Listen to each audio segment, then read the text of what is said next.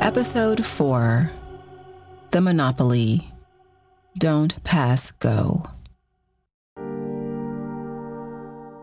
Lack of adequate pain relief for intractable pain patients and sanctions and imprisonment for doctors and prescribers seem to be the rules of this game.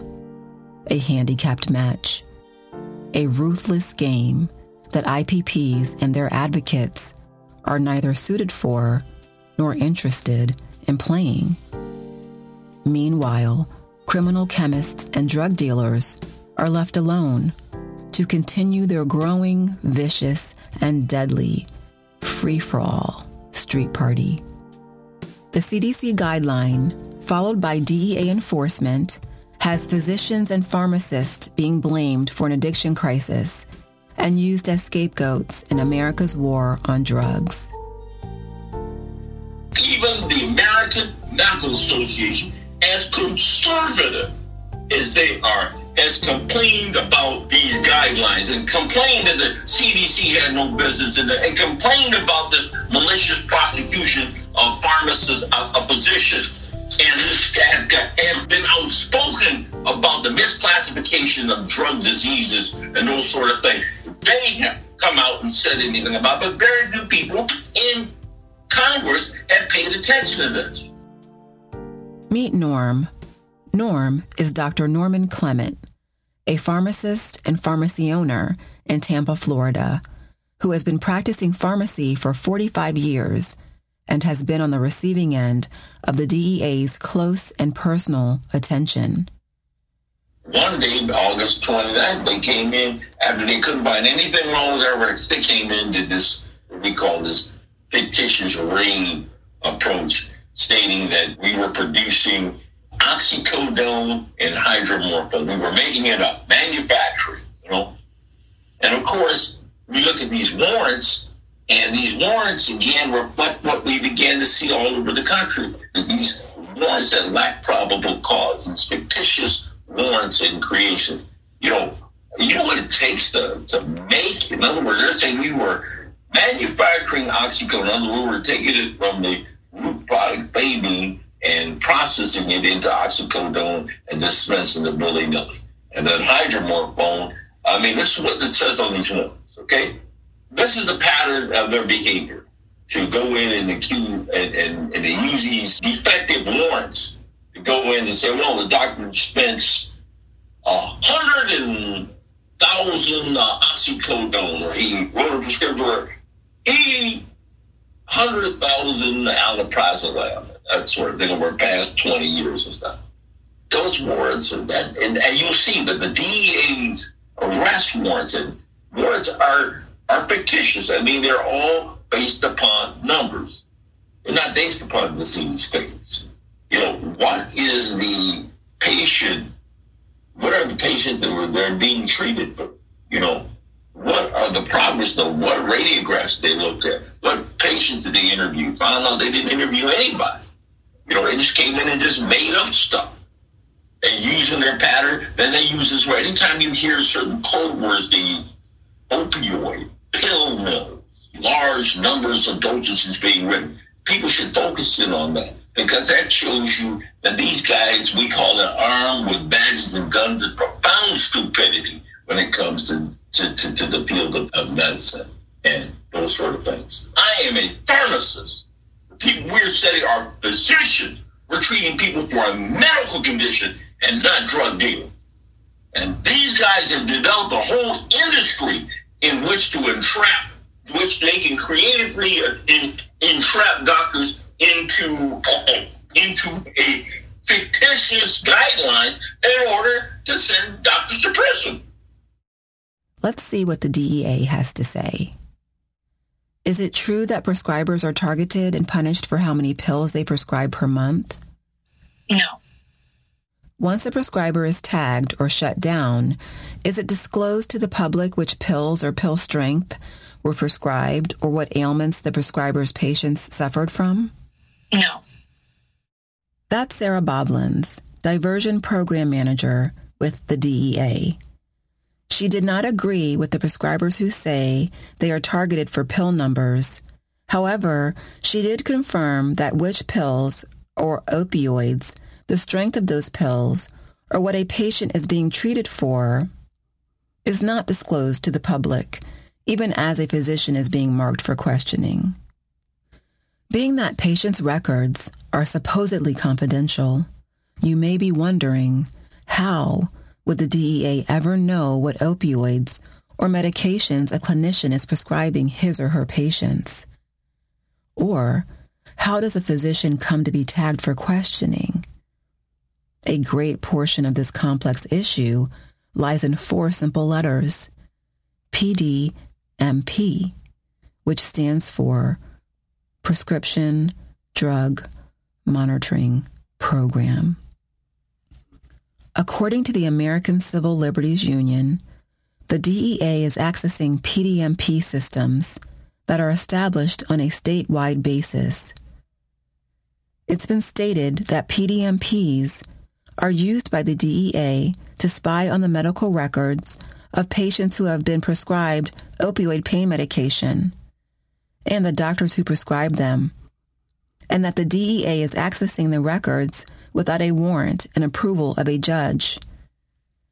This has been frowned upon by many and thought to be illegal based upon the Health Insurance Portability and Accountability Act of 1996, also known as HIPAA, which restricts access to the medical records of patients. It's also been said that while the DEA is peering into the PDMP system, they are also able to see other medications a patient may be taking outside of opioids. This could be especially problematic for patients taking psychiatric medication or any medication that could be viewed as stigmatizing. It is troubling that as patients, our medical privacy is in question. It's also troubling that a provider's sacred relationship with their patients can be placed in jeopardy at any moment, along with their life's work, professional confidence, and personal freedom.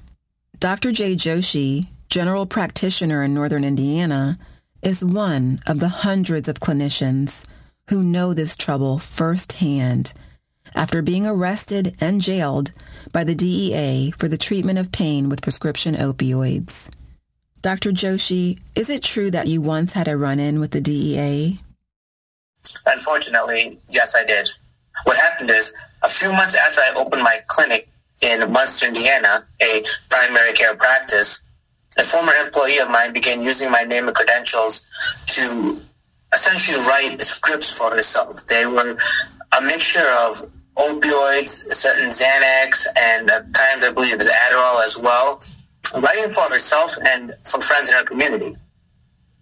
I did not find out about this until months after when I actually received a letter from her insurance company inquiring as to why there were so many different prescriptions being written to her under my credentials. Um, essentially, I was shocked and I subsequently fired her. I then reported her to the police. Uh, this was the Munster Police, the local law enforcement agency. What, essentially, what had happened is the DEA was already looking at what was going on because they were flagged by the high number of prescription of controlled substances that were being emanated under my name. And uh, essentially, when I filed a police report on her, the Munster police then took that information to the DEA, and instead of prosecuting that employee, uh, turned around and prosecuted me. Uh, basically, what the DEA did was they sent an undercover agent to my practice under the pretense that this patient was in pain, had lower extremity pain, leg pain is what he described, and that he wanted to continue his medications. Uh, he asked for a moderate dose of Vicodin. I told him I wasn't comfortable with that. I wanted to give a lower dose of Norco, which was, uh, incidentally, well within the CDC guidelines for the acceptable range to start a medication of opioids to a patient with an existing history, a non-naive opioid patient. Essentially, what they did is they took the statements from that former employee and they took certain interpretations from my care of that undercover agent, namely the regular but not fully comprehensive musculoskeletal physical exam and the fact that I prescribed opioids to a patient prior to obtaining medical records, even though I had made that request. They stated that the employee statements, perjured as they were, the undercover agent visits with the quality of the physical exam and the lack of medical records prior to prescribing opioids constituted uh, the factual basis for a guilty plea. And it was interesting because this undercover agent actually filled out the patient registration forms. And as part of that form, one of the questions I asked is, do you have a history of drug abuse? And they mentioned, no, I don't. And I asked, would you like to try alternative medications in addition to opioids? I even sent an order for an imaging study. It, it was interesting because essentially the act of prescribing an opioid to a patient superseded any clinical decision making, any care management. It was almost as if the act of prescribing was the focus, not the care management in totality, which I thought was a very interesting perspective that uh, the DEA took when they were investigating me. So then the question becomes, why did I plead guilty? Well, I went through two defense attorneys, and neither of them were really interested in defending me. It was really at the peak of the opioid epidemic hysteria. And essentially what they said was, they targeted you. You're the one that they wanted. So you have to plead guilty. It was just that simple and just that illogical. That's essentially how law enforcement operated at the height of the opiate epidemic. It was essentially the accusation serving as the basis for the conviction. And, you know, I uh, pled guilty, and unfortunately, I was sentenced to 11 months in prison. But the good news is that I've since regained my medical license and have opened my practice. So now I am um, back practicing in the Merrillville area and taking care of patients like I were before all of this had happened. Uh, and it's really interesting my perspective on all of this looking back because what the DEA essentially wanted me to do was not listen to this patient, this undercover agent, not continue the medications that the patient told me he was taking, and simply distrust the patient. And if you were to take that mindset, you're essentially not trusting your patients. Chagnon is another experienced physician with over 20 years of service to her patients.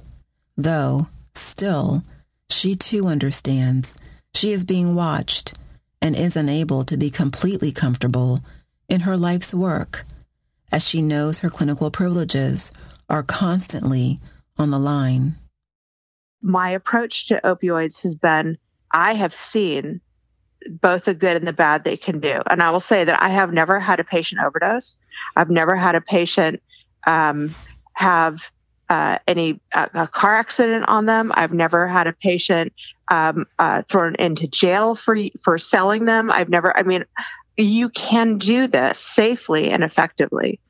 So I use them with anxiety now, not because I'm afraid that I don't know how to use them, but because the people who are watching don't know what they're talking about, quite honestly.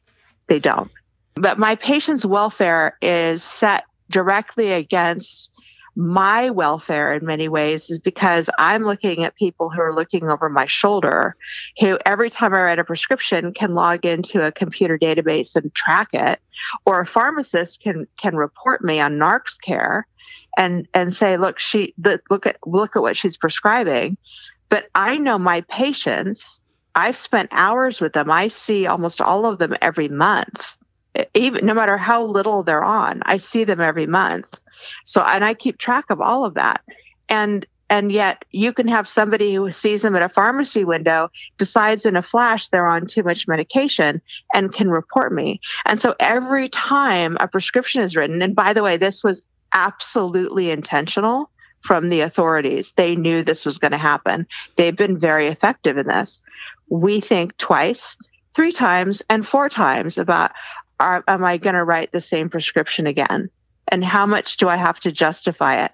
Well, that justification is like, you know, well, you know, beauty is in the eye of the beholder. So is justification. It all depends on who's reading your justification.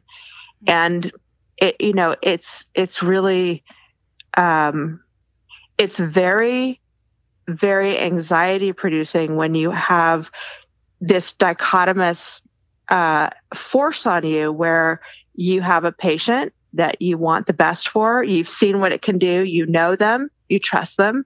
You're monitoring them. And then you have this amorphous, invisible force that can come into your life at any moment and decide, well, no, we don't agree. Well, that's, you know, so, so it's, it's that the, the approach to opioids now is a very complicated one. So, and it's not scientific anymore. It's political and emotional. And that's not where, that's not what we should be concerned with. It, it, and, and it's lost all sense of, of, uh, of reason in this country. And unfortunately, it's bled over into Canada and certain other Western European cultures that have followed our lead. It's, it's not reasonable. It's not scientific essentially the federal government is incentivizing patients to abuse illicit opioids by restricting their access to medical care. And I think that the government really needs to look into what type of behavior they're incentivizing by the manner in which they interpret and subsequently enforce healthcare laws. I asked Bob Lenz about her opinion on the significant decrease in the availability of opioid pain medication alongside a continuing increase in overdose deaths, with the majority of overdoses being a result of illicit fentanyl and heroin from China and Mexico. I reminded her that in cases of overdose deaths, case files often indicate that the substances in the individual's body at the time of their death show that the vast majority had a number of illicit substances in their systems in addition to heroin and fentanyl, such as cocaine, methamphetamines, and benzodiazepines. Alcohol was also very common. It was indicated that people who did have prescription opioids in their system were not necessarily prescribed the medication. Here's what she said. Yes, uh, fentanyl has been coming into the United States and it's been illicitly manufactured outside of the country through a synthesis process. And that seems to be what's driving a lot of DEA's casework right now. And then uh, poly drug use is also pretty big. So I would say that prescriptions for opiates have decreased over the last couple of years. And to replace that, people have turned to street drugs. A little more on fentanyl. Fentanyl is very rapidly absorbed if taken in a pill form, so therefore it's never manufactured legally in a pill or oral form. It's only used as a dermal or skin patch or lollipop and possibly a lozenger that you can suck on slowly because oral fentanyl kills. According to Pain News Network, the abundance of fentanyl on the street is rarely a result of diversion and is unrelated to the supply of pharmaceutical or prescription fentanyl. These are different drugs, much as the cocaine nasal spray recently approved by the FDA as a local anesthetic is completely separate from the cocaine bought on the street. Pain experts are now pushing for a new classification for illicit fentanyl analogs in the hope of clarifying this difference. Most of the fentanyl and fentanyl related deaths that government is complaining about come from illicit fentanyl that is found and is killing in the street. According to the DEA, it's being taken orally and also comes in a powder form. Also, fentanyl has been added to heroin, making it even worse. I've spoken to many physicians and healthcare experts who stress the point that illegal fentanyl deaths are specifically contaminated chemical deaths and should be expressed as such. They say that because nobody knows the correct dose of an illegal drug, those deaths should not be considered overdose deaths. They state that by using the word overdose over and over again, it makes it sound as if it's related to prescription medication. And it's not. There is no legal dose of an illegal drug, and therefore, these are not overdose deaths. These are poisoning deaths from chemicals made in some hidden laboratory somewhere. Many healthcare providers say that the DEA has consistently told them that they have nothing to fear as long as they document everything they do and abide by the law. They say that despite following those given instructions, their offices are still being raided and they are being treated like criminals. What is your response to that? I would say that a DEA registered practitioner is required to follow rules and regulations under their state boards with regard to the practice of medicine. And if they keep uh, records that they're required to keep by the state, like patient records and prescription records, and if they have those records to show what they have dispensed and also um, how they secured their controlled substances, uh, that they hold under that DEA registration number, they're most likely on the up and up, and they shouldn't worry. Um, DEA will continue to investigate practitioners who are purportedly prescribing outside of the scope of normal professional practice. And we gather evidence, and if we find through analysis that prescriptions were written outside of the scope of normal professional practice, and the U.S. Attorney's Office agrees to take a criminal complaint on the doctor, then we've done our job. It's unfortunate when a practitioner is not providing the care that a patient deserves to have because they've all taken an oath that they're first not going to do any harm. And when they're writing prescriptions for patients without conducting a full medical exam or getting a history or understanding the underlying conditions in the patient's complaint with their ailments, that's not good medical care either and practitioners should not be allowed to continue to practice bad medicine or get people addicted on opioids or any other controlled substance. So DEA continues to investigate diversion that falls outside of the closed system of distribution. If we find that there are uh, pharmacies that are selling drugs out the back door, if we find that there's a practitioner who's not practicing good medicine and prescribing outside the normal scope of their professional practice, um, if we find that there's diversion or people stealing pre- prescriptions or whatever, we're doing our job. We're supposed to investigate that. And then the special agents that work for DEA also conduct investigations on all of the other illicit controlled substances that are coming into the United States. That would include methamphetamine, illicit fentanyl, heroin, and marijuana. Most would agree that any clinician with the license and authority to prescribe opioids should not be permitted to continue practicing if they are not prescribing or practicing responsibly or ethically.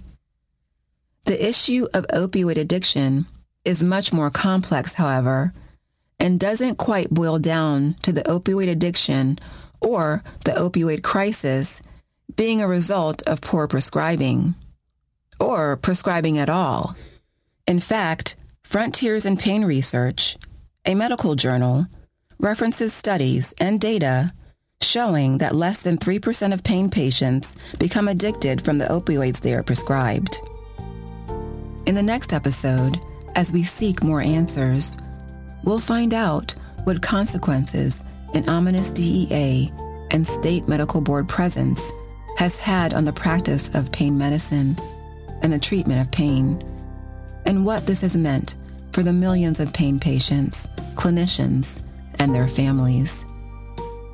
I'm Eve, and this is Chronic, the Pain Game.